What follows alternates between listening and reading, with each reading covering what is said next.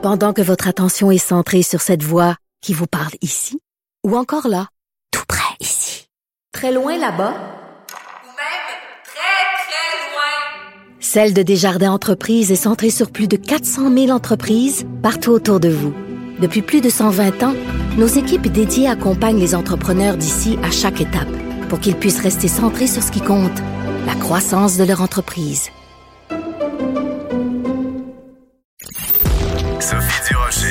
En vacances.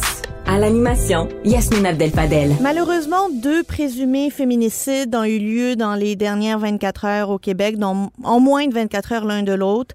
Et avec euh, la vague d'Omicron, on ne sait plus comment débusquer, voir et, euh, et, et prévenir finalement ces, ces cas euh, qui sont malheureux. On a vu ça beaucoup l'année dernière. Pour nous en parler, on a avec nous Chantal Arsenault, présidente du regroupement des femmes, des maisons pour femmes victimes de violences conjugales.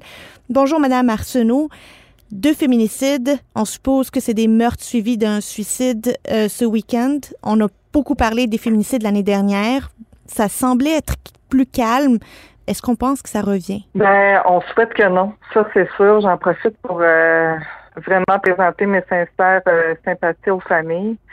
Et euh, c'est encore une fois, là, je pense que ça démontre à quel point la violence conjugale euh, est toujours omniprésente. Puis qu'il faut jamais baisser la garde, il faut être aux aguets, comme proche, euh, comme intervenant aussi, et euh, regarder toutes les signes avant-coureurs pour essayer de soutenir le plus là la, la reprise de pouvoir sécuritaire des femmes là dans- sur leur vie. Vous dites les signes avant-coureurs. Là, on voit, on voit que les voisins ont été surpris de ces, euh, ces meurtres-là, l'entourage également.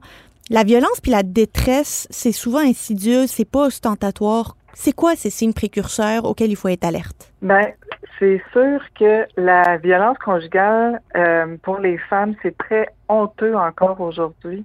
On essaye de la cacher, on se sent responsable, les femmes se sentent responsables et souvent très coupables de cette violence-là.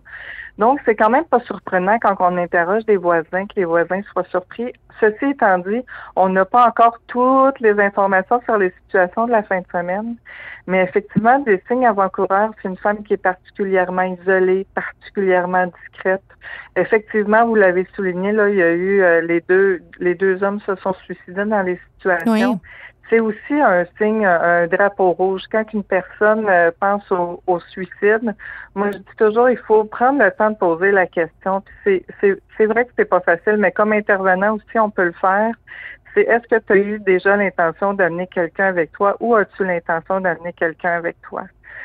Ça, euh, c'est une question, je pense qu'il faut s'habiliter à, à poser. C'est pas facile à poser comme question. On a l'impression de mettre quelqu'un à nu quand on pose cette question-là, mais c'est tellement important quand même. C'est tellement important parce que ça peut ça peut sauver des vies. C'est ce qu'il faut se rappeler, c'est que il faut tendre la main, il faut poser les questions. Il y a des signes avant-coureurs quand on est, euh, on sait qu'une une relation dure, euh, par exemple, depuis des années où il y avait beaucoup de contrôle coercitif, hein, contrôle des allées et venues, de l'aspect financier, des amis, de tout ça, et que là, si une personne veut mettre fin à la relation, on le sait maintenant, là, on l'a assez vécu au Québec, c'est un signe qu'il faut faire attention parce que s'il y a de la violence, la violence risque d'augmenter de façon assez importante, pouvant aller jusqu'au féminicide. Mais on, Donc, on entend euh, parler beaucoup des féminicides quand il y a un meurtre. euh, évidemment, ça fait les nouvelles et tout.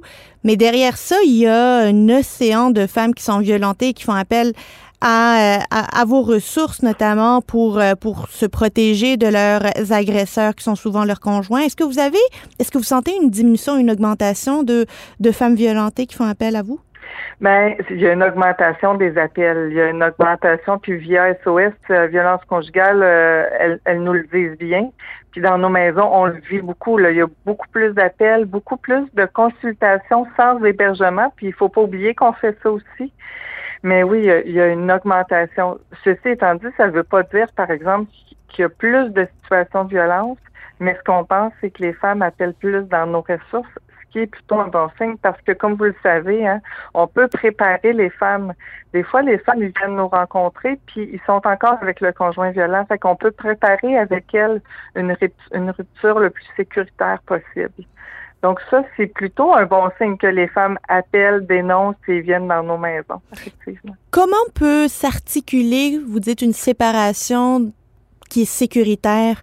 Quelles pourraient être les étapes, disons, type? Je sais que ça doit être personnalisé, mais les étapes types là, par lesquelles euh, tout le monde passe, ça pourrait ressembler à quoi?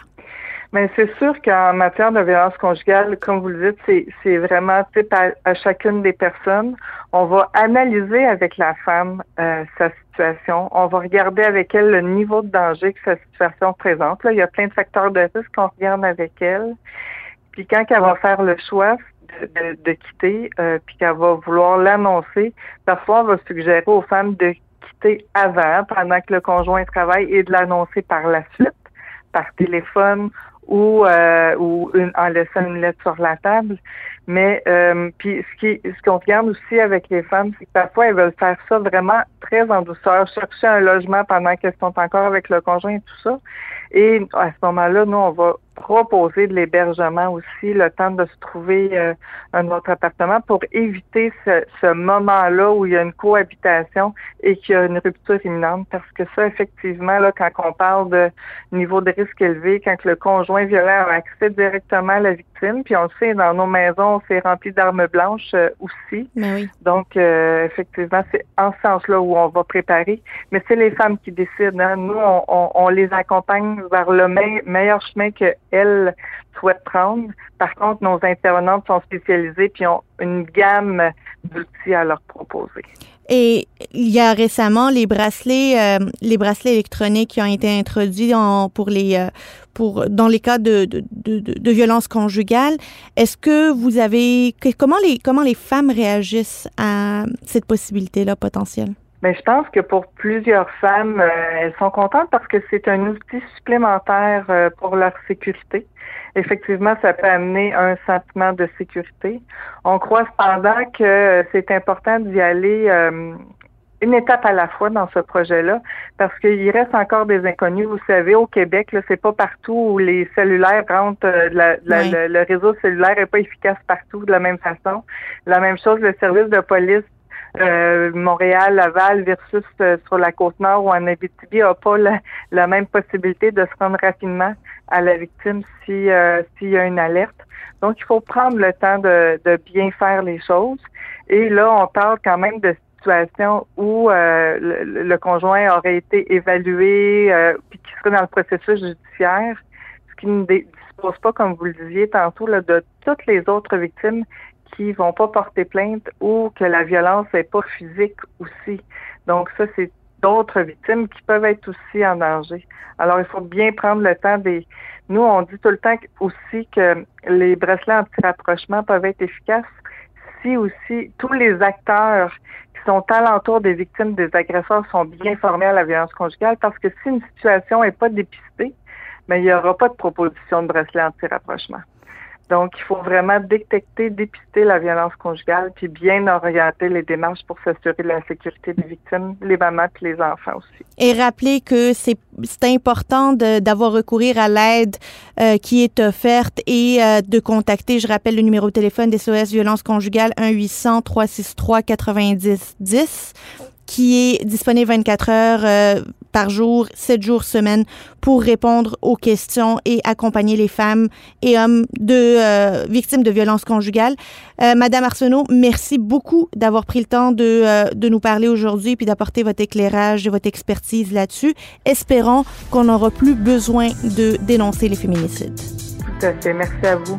Alors, euh, merci beaucoup tout le monde. On va se retrouver demain pour euh, une autre journée pour décortiquer l'actualité.